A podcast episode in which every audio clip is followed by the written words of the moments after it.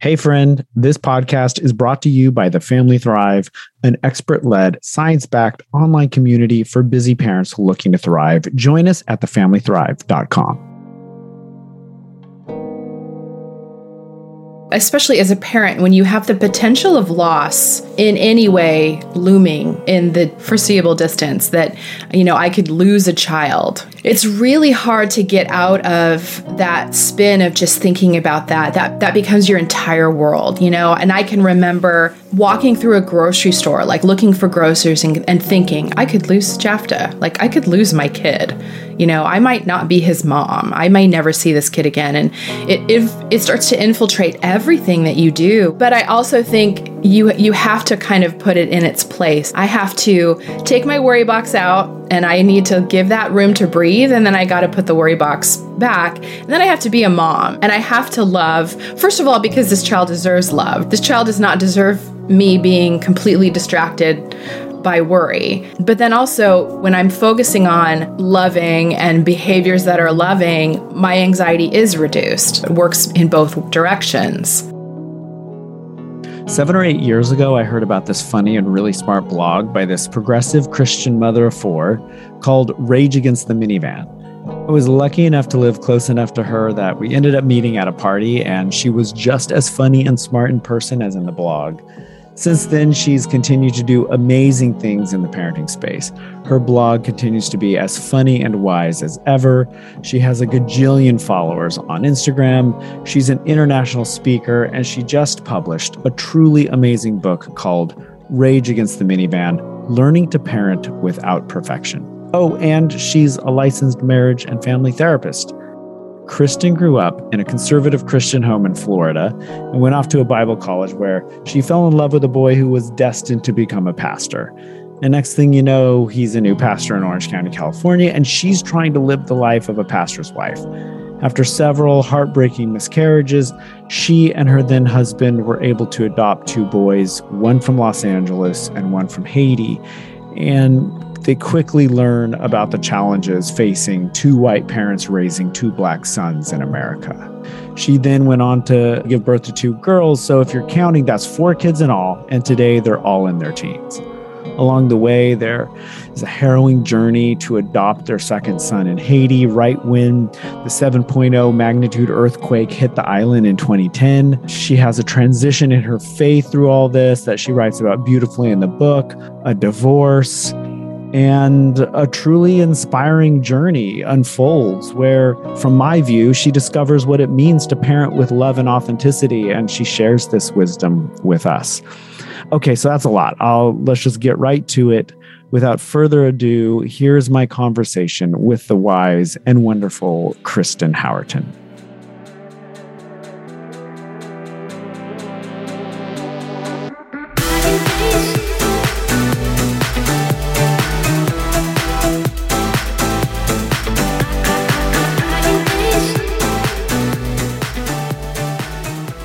So, before we talk about all the things that you publicly do, so author, speaker, blogger, influencer, mom of four, I wanted to talk about life before motherhood. And I didn't know anything about your life before motherhood and Rage Against the Minivan until I read your book. And it was really beautiful. And then your life before motherhood, it makes everything else makes sense for me. Like Rage Against the Minivan makes sense hearing about life uh-huh. before uh-huh. motherhood. So it seems like the really big turning points in your life were all around motherhood. There, you the miscarriages, the adoptions, uh, the pregnancies. So can you talk about these transformational moments and then how they changed you from Kristen before all of this and then Kristen after? Yeah. I mean, I, you know, I always knew that I wanted to have children, but you know, we waited a very long time um, just because, you know, I also knew I wanted to travel and, you know, have experiences before that. I, I, I knew that, you know, having kids would be a game changer. I mean, you never know how much until you're in it, right? But I, I, I did know, like, okay, that'll be big. So when we finally decided, you know, okay, we're ready to have kids, um, it was a pretty windy road for me. And I mean, I detail that in the book. It's, you know, I struggled with infertility, then I struggled with multiple miscarriages. I had six before I carried a pregnancy to full term. And, you know, it was just one of those life goals that you think is just gonna you know you, once you're ready you'll just pop out some kids and it it did not work that way for me at all. Um, it was years of heartache and then pretty quickly i was like okay let you know maybe we need to move to adoption because i'd always been open to that. I kind of assumed i would adopt some of my kids. Um, and then that was a pretty long and somewhat traumatic process as well because you know we were placed with our first child that was supposed to be foster to adopt um, which is a program that kind of you know s- creates a pathway. And then that ended up being rocky and shaky. And for about three years we lived with the uncertainty of like okay this kid might be our forever kid and this kid might be returned to his birth family which you know would have been fine for him um, and and that is a good outcome for kids. But it, doesn't make it any less traumatic when you're a parent in love with a kid. It, it did change me. I mean, it it made me have to learn a lot of lessons about letting go of outcomes and letting go of control. And you know, I, I think everyone in life comes to the point where they realize, okay, things don't always go my way, right? Like prayers are not always answered you know and and then we have to grapple with how we move forward from that. I mean you know that right? Oh yeah. One of the things that i interpreted and you might have explicitly said this but was around your spirituality or your faith that that this time shifted some things for you. Yeah. and i wonder if you feel comfortable talking about that. Yeah absolutely. I mean i think you know there is I grew up, you know, in a very strong faith tradition, evangelical tradition, and you know, there are platitudes that we're told in that faith, which is, you know, all things work together for the good of God, right? And if you pray hard enough, God will answer. And I think that's a very privileged way to look at the world. That there is this God who's going to reward you if you've done enough of your quiet times, if you've you know prayed the right amount like the reality and is therefore your privilege right. is god's favor right yes right because first of all if we look at the world at large it's it's absurd to say that God pulls certain people out of tragedy and others not based on their faith. I mean, we can, I feel like that's a, a somewhat like American lens, right? Because we, we don't live in a country that necessarily has a lot of inherent tragedy versus, you know, if we lived in somewhere where there were wars or there was, you know, famine or a lot of poverty happening all the time. Or a, a, country like Haiti, which is where I adopted my son from, where children die all the time from lack of medical care or things like that. And you know, I, I think it, it definitely shook my faith. It definitely it definitely changed the lens that I see all of that from because I now recognize bad things happen to all people. Like suffering is inevitable. It is a part of this life. Mm. And that is what I'm now trying to teach my children that like bad things can and will happen and and to expect it and because my, I just I was really because I'd been raised with those platitudes I was really ill equipped oh to gosh. deal with hard things happening to me. Oh, I hear that. Yeah, so uh, my dad was a Baptist pastor until I yeah, was. Yeah, I remember that we had that in common. yeah, until I think I was in first grade. Yeah, like at the end of first grade,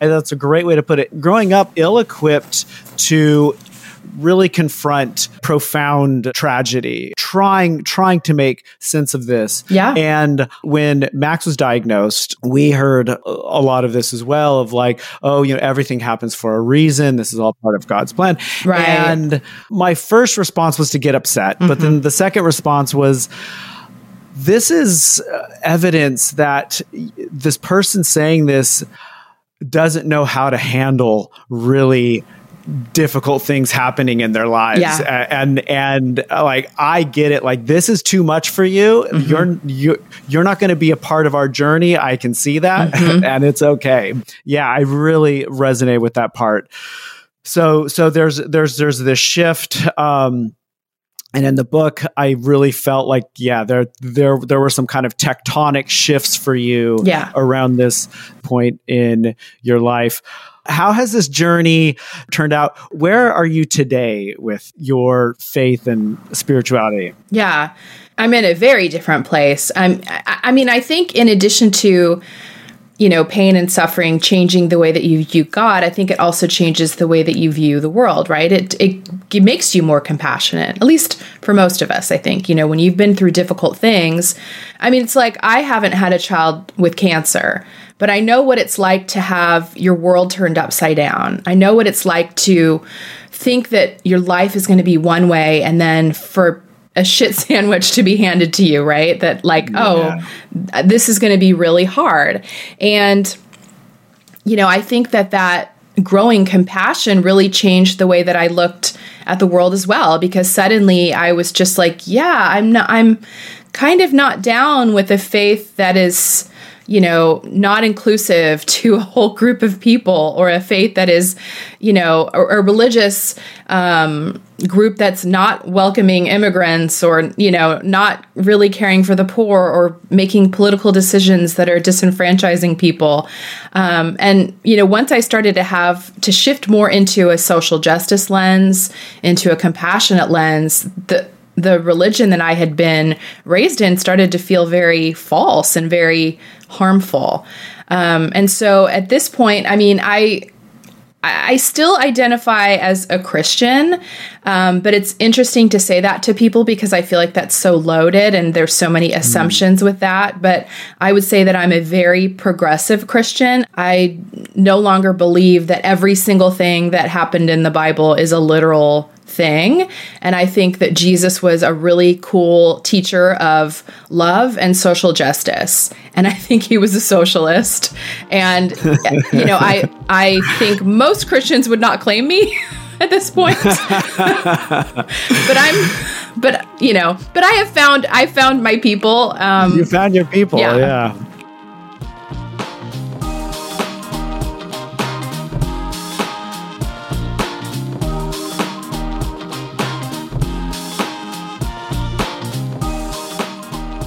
If you're a parent like me, the teen years can be H A R D hard. The communication breakdown, the conflict, the drama, the anxiety. For many parents, it's no walk in the park. But the good news is that it doesn't have to be this way. You can have a deep and loving relationship with your team, even under the hardest circumstances. And the Family Thrive has brought together nine amazing experts to show you exactly how to achieve this. With researchers, psychologists, therapists, and professional relationship coaches, we've designed a 10 by 10 workshop in the Family Thrive app that has 10 lessons, each under 10 minutes, guaranteed to transform transform your relationship with your teen. These lessons cover topics like what's happening in the teen brain that makes them so unique, how to chart an effective parent strategy, the necessity of parent self care, life changing communication and relationship tools, and a lot more. What's even better is that all proceeds from the workshop will go to Max Love Project, a nonprofit dedicated to helping childhood cancer families thrive. If you sign up before October 17th, you'll have the opportunity to work with a parent coach as you progress through the workshop. So head over to app.familythrive.com and sign up today.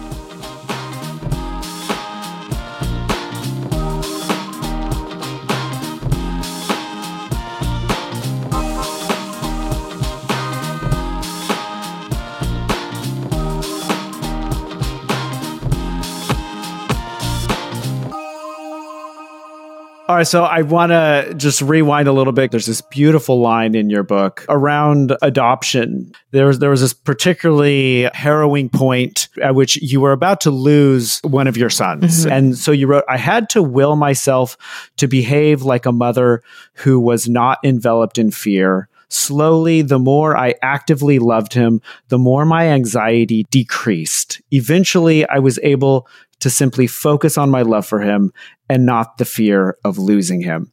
And this resonated so deeply with me because, yeah. right, as a childhood cancer parent, this is something that has been like a touchstone for me is mm-hmm. when this like deep anxiety of uh, something big happening in this journey, love has been this life raft yeah. to hold to hold on to.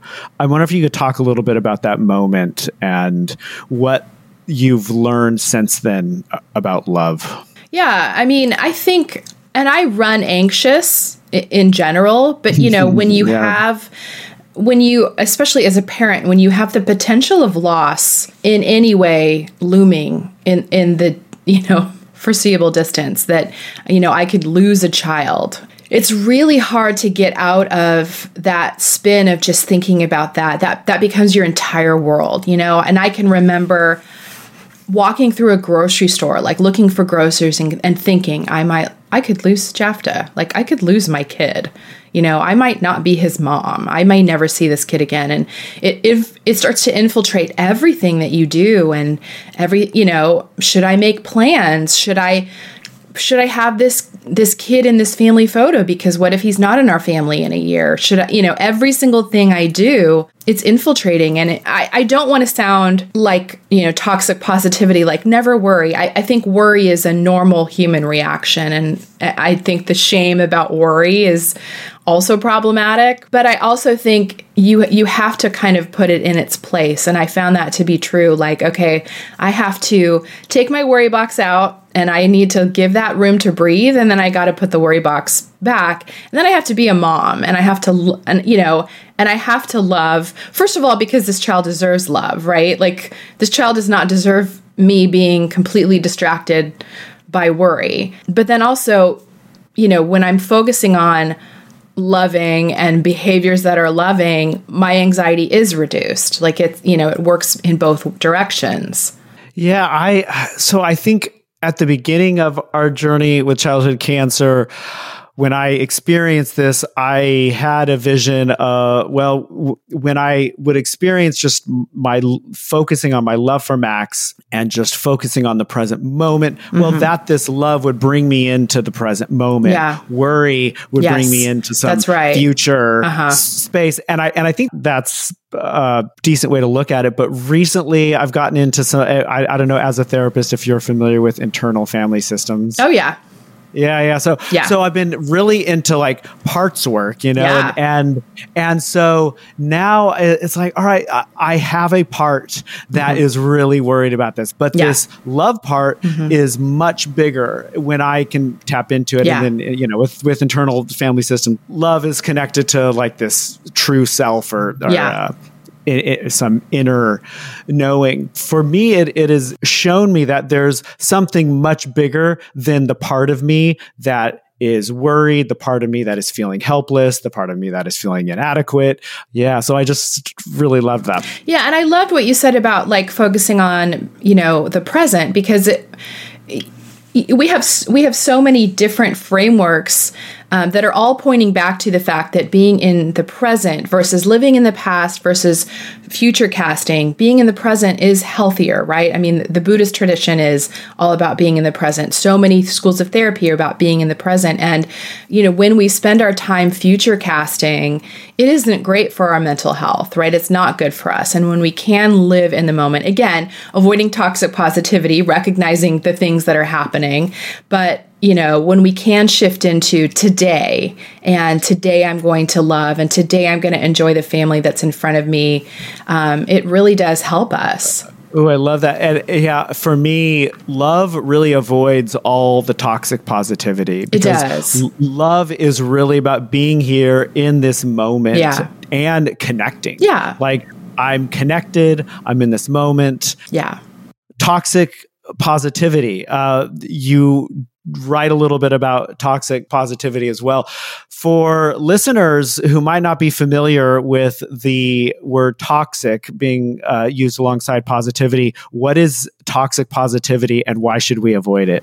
Yeah. So we t- we see toxic positivity in a lot of faith traditions, but we also see it in a lot of, you know, non non religious um, situations as well. I mean, New Age. You know, we can see it in some of our self help gurus. But toxic positivity just basically says, you know, if you just think positive thoughts, then you will be more positive. positive, and if you avoid negativity, you know, and manifest positivity in your life, then things will be positive. yeah. Which again again is an incredibly privileged view of the mm. world mm. because first of all if we decide that we're all going to avoid negativity then what does that do to the oppressed what does that do to the hurting to the poor to the disenfranchised like if I f- go full bore into that kind of positivity manifesting culture what i'm going to do then is when a friend is hurting i'm going to be like i don't want that on me Oh, that's exactly right. It's and it's not just your, your the friend, but it's your kids too. Yeah. Like it eventually comes out as you're not allowed to feel this. That's right. Because it's not positive. That's right. Yeah. It's very yeah. minimizing and it's very damaging. You know, I mean, and and parents do this unintentionally, but you know, we've all said to a grieving kid, like, you know, you're just gonna have to think positive and you're just gonna have to, you know, it's all gonna be okay. We we say that naturally, like it's all gonna be okay that's an example of toxic positivity when in reality like it may not be okay. This may be really hard. Like the worst case scenario might actually happen. And so toxic positivity is very rife in religious circles. I mean it is that thing that you said. It's you know everything happens for a reason. And it's just it's packaging pain up with a bow which is completely lacking in empathy yeah, yeah, and then there's the saying that I love. I think it originally uh, ascribed to Carl Jung, but uh, what we resist persists. So yeah. toxic positivity doesn't allow us to really move these emotions through, process right. them, express them, hold space for others to That's express right. them. Yeah, and so then they just fester and they get bigger and they get bigger. Yes. Absolutely. And when you're in systems of toxic positivity, because, you know, this is a thing that everyone can fall into. I mean, I'm not, you know, exempt to it, but but some people are living in s- systems of toxic positivity. And a lot of times that's from a religious experience it, it does mean that you're just repressing your emotions all the time. And I, you know, I talk about that in the book. Like when I was yeah. going through my miscarriages, I can remember people basically saying, like, your grief is too loud. Like you, ah. you know, you need to have more faith because your grief is not faithful. And I think a lot of toxic positivity happens because people are uncomfortable with pain. Oh man.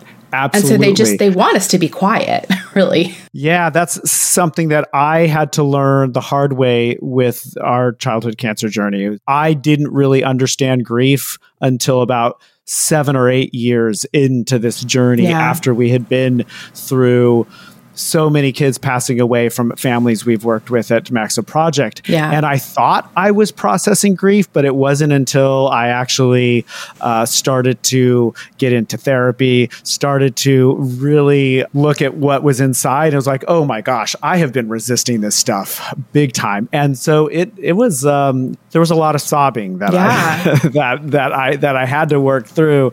And now I have a much deeper appreciation. It's like, oh no, like the space has to be held for this. Yes. Yeah. Absolutely. And I mean, you know, I think that what you guys are doing is such an example of the opposite of toxic positivity because toxic positivity would say, you guys just focus on your own kid. Don't be around other families with cancer because that's going to bring you down. You know, mm. just focus on the positive. When in reality, like the fact that you've created this community, while there is, of course, grief inherent in it, how powerful, uh, you know, Oh, thank you.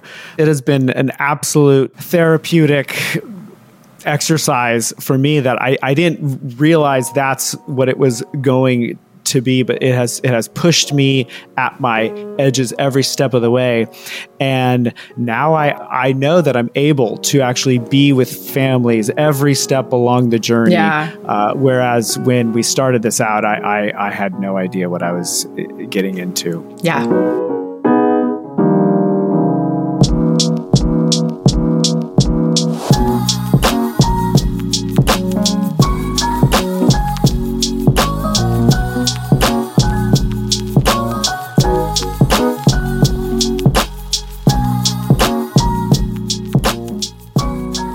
So I want to talk about divorce. And we don't need to talk about the particulars of divorce, but one thing that you wrote that I really loved was how you start out not really wanting to share much about what's happening in your relationship Yeah. and then you find out that as you start to become vulnerable like as you as you get vulnerable and you start to share the difficulties um, of this transition in your relationship that others responded back to you with vulnerability as well Yeah. yeah can you talk about th- that transition for you that that i've discovered as well like the more that i open up the more others open up as well there's this uh, kind of human Yes. reciprocal thing going on Totally.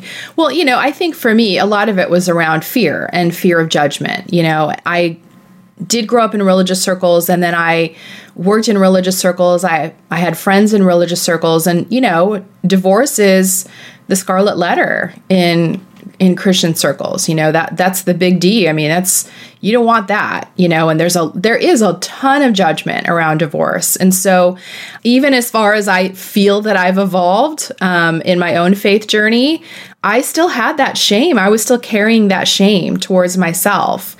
And so, me not wanting to be vulnerable was really shame. It was really me feeling like I failed, you know, and this is embarrassing. And, you know, there's so many messages in Christianity about like, you know, if if you don't stay married, it's, you know, you just haven't tried hard enough, or you're just ex- exchanging one set of problems for another.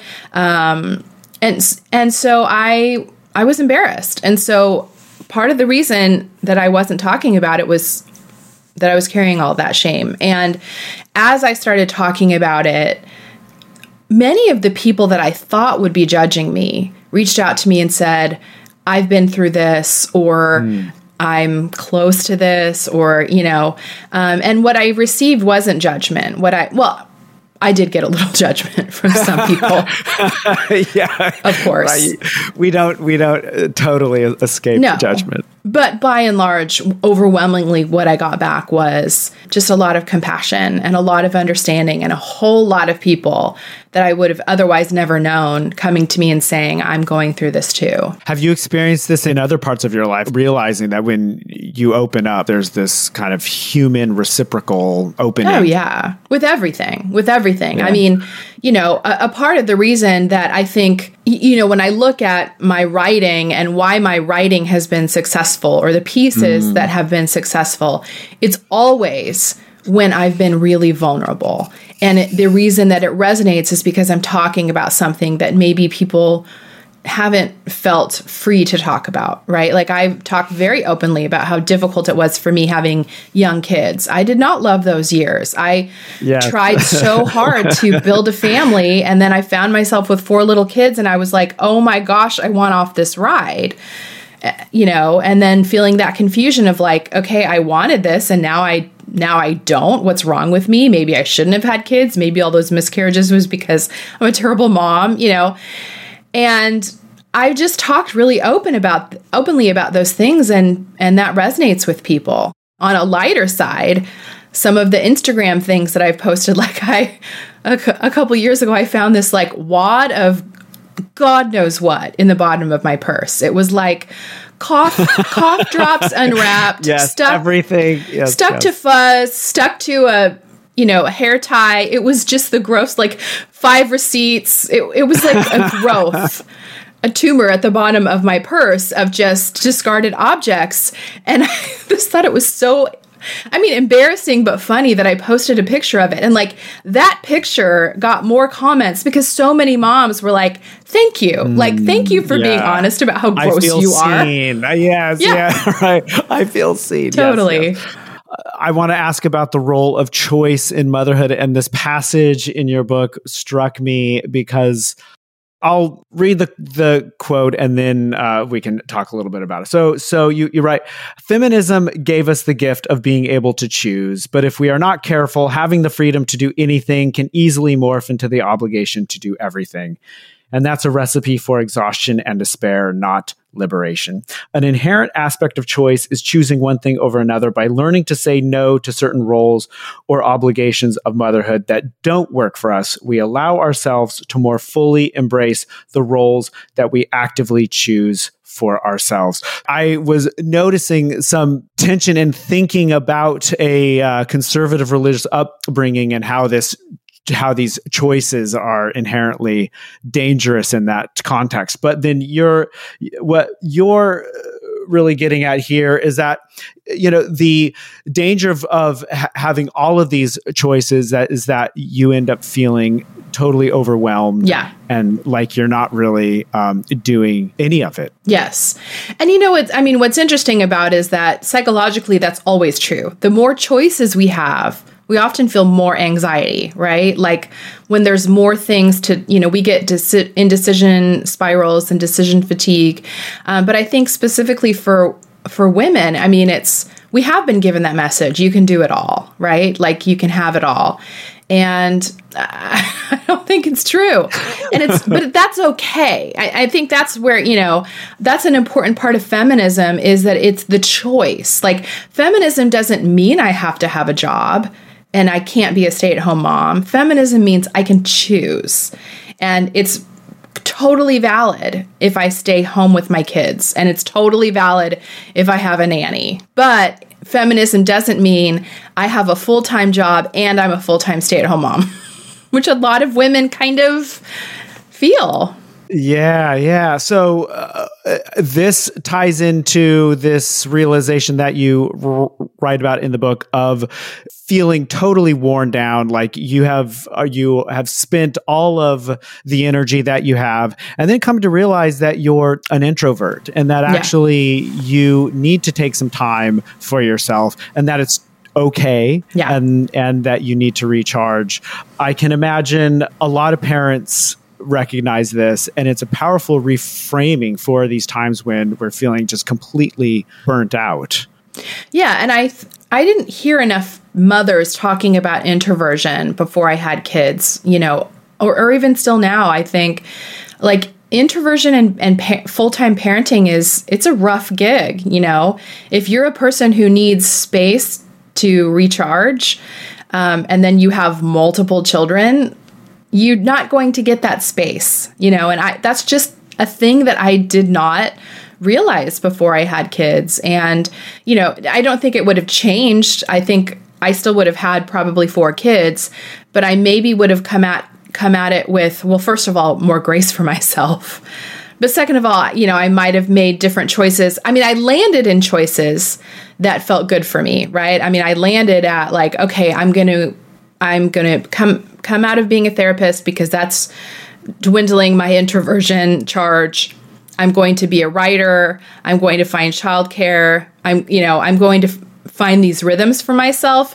But it, I took the long road there, and I wish I'd known a little more about introversion and myself because um, I maybe could have taken a, a shortcut.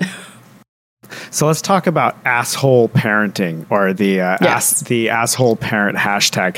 Uh, yeah. so this is a fantastic chapter in the book, all about the asshole parent hashtag, and it struck me that really what this asshole parent hashtag was about for me, looking at it, is that a parent has to be prepared to be seen as an asshole if they want to just be minimally responsible. Yes. Like just like like the minimum amount of yes. parenting will be seen as being an asshole by your kids. Yes. Is, is this right? Absolutely. and it never ends. Like, uh, you know, when they're a toddler, you were trying to keep them from sticking a fork into the plug or, you know, falling off of things to their death. And they're just mad about it. They're just big mad all the time. Um, and, you know, that doesn't change. Now I have teenagers and I'm trying to keep them safe. And, you know, they're mad about, you know, that we have time limits on their social media or that you know we have a filter on the computer. Like you know they're just always mad at you. Yeah do you see an end to this? Like is there an age at which it, it flips and it be it turns into gratitude? What do you think? I think so. I mean it's funny because my kids have little moments of clarity where they go okay i can see why you're like this. You know like we we had a an incident where I make my kids carry water everywhere. I make them, we all have the refillables, we carry them everywhere. Um, and I don't really let my kids drink a lot of sugary drinks, sodas. And so my kids know how to drink water. And we were at Disney with another family, and these kids, would not drink water. The parents were having to buy them sodas the whole day. And then they were getting like dehydrated. And the kids were kind of having sugar crashes. And and my kids were like, okay, I see why we drink water. Like they they were kind of like, okay, the water thing is yes, we get it. light bulb. Right. Like we get why you're, you know, so intense about us taking our water bottles. But then also like this other family had probably spent $50 on drinks where we just kept refilling our water everywhere we went. And so they were like, okay, we get that. But I think, you know, that's a small example, but I think that they, you know, they're they're finally understanding or um you know, I hate to contrast it with other families, but we did we went on vacation with another family. The kids were, you know, that we'd be at the dinner table and the other kids would be on their screens, like on their phone the whole time. So then my kids are sitting there bored. Um, because we're a little strict on the screens. And they were like, okay, we understand why we shouldn't have our faces buried in a screen all the time. Like we we kind of get that. Yes. Oh, that's beautiful. Oh my god. Oh, I love that.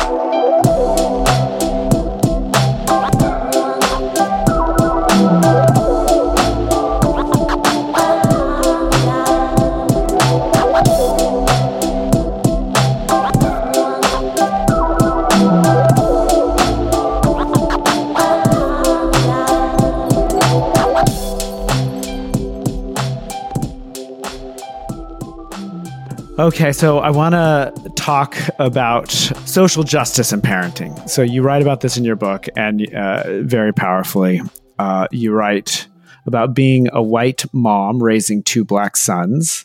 And the book was published right around or right after really the protests surrounding the murder of George Floyd. Yeah. Because of the timing, is there anything that you would add? What happened for you and your family around that? And since then, I'm wondering if you can just reflect on what's happened since the book has been published. Yeah, I mean, it was it was interesting timing. My book came out the week that um, George Floyd was murdered, and it's interesting because that was such an interesting time for me because we knew all of this. Like we'd already been going to the protests and the marches as a family, right? Like we knew that this was really bad, and for me, George Floyd was it was a situation that was dramatic and caught on video.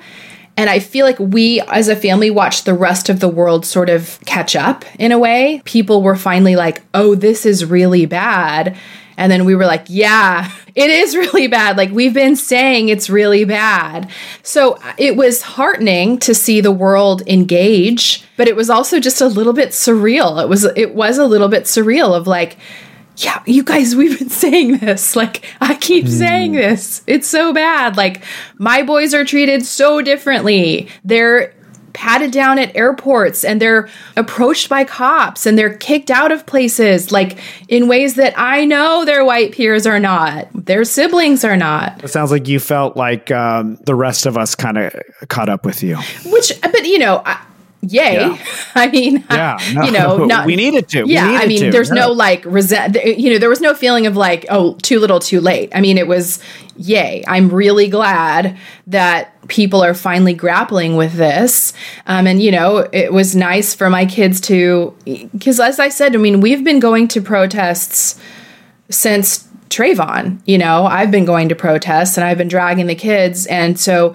it was very nice for us to then go to them and like their peers were there, their teachers were there, their youth group leaders were there. That was different. You know, that that felt really different and it was very powerful connected to this, you you write, uh, if I had to sum up motherhood in one philosophical statement, it would be this: they come out of the womb as narcissists, and you have 18 years to try to change that. And it clicked for me that I feel like there's a there's a politics here.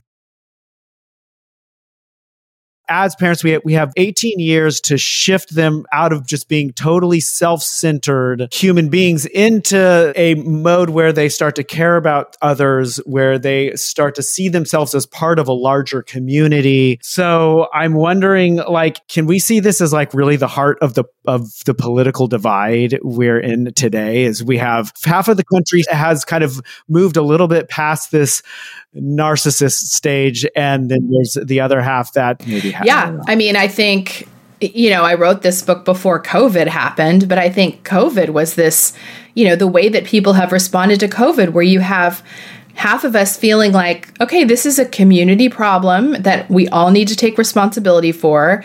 And then you have half of the world literally saying, I don't care. I don't care. It's, you know, I, I can't see beyond myself. And if it's not happening to me and if I'm not at risk, I don't feel the need to protect anybody else. Or um, change anything right like about my life no yeah. i there there is a disease that is literally killing people and i don't care to to do anything to make sure i'm not part of that it's baffling so kristen how do you as a parent approach this with your own kids raising children to uh, see themselves as part of a larger good. Yeah. I mean, a lot of just direct conversations about that. We talk a lot in our house about the social contract, right? Like we live in a society and we live in a society where what we're supposed to do is care for others. It's very, I have to say, it is very hard living in America because while I'm saying that, I'm in their ear saying that, they're also watching their peers. They watch their peers. We were under quarantine until we got our vaccines. Like we were not leaving the house, no one in, no one, you know, I mean, mm-hmm. we were mm-hmm. leaving the house, but like, you know, we were, we were not yeah. having people over. We were not spending time with anyone outside of our family. We were really strict. And they're, you know, seeing on Instagram friends having sleepovers and, parties and just going about their lives. And so it was really, I feel for teenagers in this because it was very confusing for them. And so, you know, we had to do a lot of like kind of looking outside of America, like, okay, look at what's happening in, in New Zealand and look at what's happening in Europe. We live in a country where we place freedom above community care and like, looking at the problems of that. You know, we've talked a ton about collectivism versus individualism and how, you know, we're watching individualism right now run amok and how we, you know, as a family, we are more collectivist. We believe that you know the community is a part of what we should be caring about not just ourselves um, but it was a very hard sell in, in the middle of it right i mean they're just yeah. like cool I want to hang out with my friends. My right, friends are all right. hanging out and I'm not. Yes. Asshole parent. Yes. Yeah. Yes. But you know, again, I I do feel like this will be a thing that they look back on you know, and i think all of us will look back on this time in history and we'll know the final death count and we'll know how horrible this was and i think I do think that there are a lot of people, a lot of kids right now who in adulthood are going to look back and go, man, my parents didn't do anything. Oh my God. Right? And mm. I'm like, I would rather be on the right side of history of that. I would rather my kids look back and go, man, my mom was intense, than look back and go, my mother didn't care about all these people that died. So, Kristen, what right now in your life as a parent, in your life just as a human being, is most interesting, kind of at the edge? Like what is happening in your own personal growth? Is there anything new and exciting? Um, I mean, I think that, you know, it's an interesting time just because you know, we're not post pandemic, but the world is sort of moving forward. My kids have their vaccines. There's activities are back in full swing. And I think I'm at that weird cusp of like, okay, I'm not totally sure I'm out of the trauma of this pandemic, but the world is just moving on moving right along right? And so it was one thing to be dealing with all of it while we were in quarantine and there was you know a little more space but now it's like okay i look at my schedule and it's like i've got you know four sports games to attend this week and and other kids have play rehearsals and school dances and it, it feels very overwhelming. It's a very weird time right now Yes, I forgot to congratulate you. I saw on Twitter that you have uh, taken up a full time job reading school emails. Oh my gosh. Yeah. It really feels like a full time job. It really does. And, you know, I think, I mean, again, to avoid toxic positivity, I'm not glad that this pandemic happened. But I do think that it was a, a reset for a lot of us. And, you know, I think a lot of us realized in the pandemic, like, wow, we were really overscheduled before. And, mm-hmm. and then it's like none of us learned anything, and the schedule is right back to cuckoo. right back. But yes, I, I remember Audra and I, for the first several months, we just loved it. We're like, it's all canceled. Everything's canceled. Like, yes. I know. How wonderful. Yes. yes. and then you're absolutely right. It's all just like well, it started to feel that way, and then Delta kind of yeah. squashed it. It did, but it yeah it'll oh it'll be back. Yeah, uh, yeah I know. My kids' schools are just f- full bore back into uh, you oh, know wow. everything, and so it's a lot. Yeah, yes. All right. So, how can listeners find out more about you and your work? Yeah, I mean, my website is kristenhowerton.com, and I am Kristen Howerton on Facebook, Instagram, and Twitter. Um, and then the book is on sale wherever you can buy books. Beautiful. And so, we have these three final questions that we ask every guest. And so, I hope you're game. So, we'll see if. Uh, you could put a big post it note on every parent's fridge tomorrow morning. Kristen, what would it say? I would say, You're doing great. You're doing great, and that's not toxic positivity. That no. is that is that is just instilling a little self compassion. Yeah.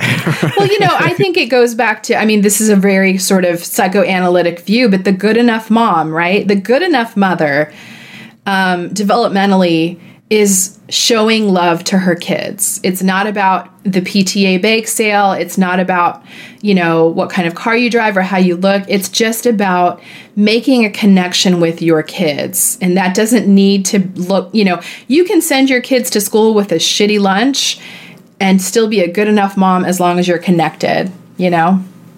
Yeah, I uh, in the Family Thrive last week or the week before, we had a question about parenting advice. Said, uh, "Have you ever received any parenting advice that has actually been useful?" And I remember, I don't remember who said this, but I remember when we had Max, uh, somebody said, "You know, parenting all just really boils down to loving your kid and keeping them alive." Yes, and so I've like had that feeling whenever yeah. everything feels too big and too intense and I'm, I'm just not good enough i have a lot like oh i'm i'm not having them enrolled in the right yeah. things or yeah. you know whatever it's like oh do, you know am i showing them love yep. they're alive all right yeah um, okay so kristen do you have a quote recently that has changed the way you think or feel it's interesting i'm actually i don't know that i have a specific quote but i am rereading brene brown's daring greatly mm-hmm. and i'm really I'm really pondering disengagement right now and my own tendency is to disengage. And so I think Ooh. I am the the Brene Brown concept of disengagement versus vulnerability is heavy on my mind right now. Can you say a little bit more about disengagement for Brene Brown? What does this mean for her? It's deciding that the pain of the world is too great to feel and so it's just opting out. And I mean, it, it goes back to the Jung quote you, you mentioned what we resist persists. You know, when we disengage, we aren't getting rid of it. We're just pushing pause, right? And it's going to be there. and it might even be bigger it when you get be. back there. it will be bigger. Yes. And so, you know, that I think for me is just a that is a lifelong battle for me of feeling my feelings, right? Like mm. giving myself space and time to feel my feelings versus overworking versus over planning, you know, whatever are we all have our different coping mechanisms, right? That's um, right. That's right. And and avoiding that and just sitting in the now and feeling the feelings in the now. Beautiful. So our third and final regular question for podcast guests is what's your favorite thing about kids? And so we asked this because, uh, I mean, I absolutely resonated with what you wrote in your book about having little kids. It's, I mean, it's exhausting. It is just absolutely overwhelming. And so it's nice to reflect on the good stuff. Yes. So, uh, so can you think back? So this is just, just for little kids. Mm-hmm. What is your favorite thing about little kids? Even though it was tough, overwhelming, all of that, what is your favorite thing about my favorite thing was and still is just the creativity. I just loved when my kids would wear a costume all day and you know they would create a scenario out of nothing. My my kids they used to play this game called spaceship and the couch was a spaceship and they would spend hours creating these elaborate stories around their spaceship. And i just i love that unbridled creativity that kids have, right? That there's just no filter and they'll enter into a world that's not theirs. It's so playful and whimsical. And I do, I actually, you know, my kids are all teenagers, but I miss that stage of just like mm. walking in and finding them pretending to be Spider Man in their room, you know? so cute. yes. Beautiful, beautiful. Well, Kristen, thank you so much for coming on the podcast. We really appreciate this. Thanks for having me. Hey, thanks for listening to the Family Thrive podcast. If you liked what you heard, please subscribe, tell two friends, and head on over to Apple Podcasts or anywhere you listen to podcasts and give us a review. We're so grateful you've chosen to join us on this Family Thrive journey.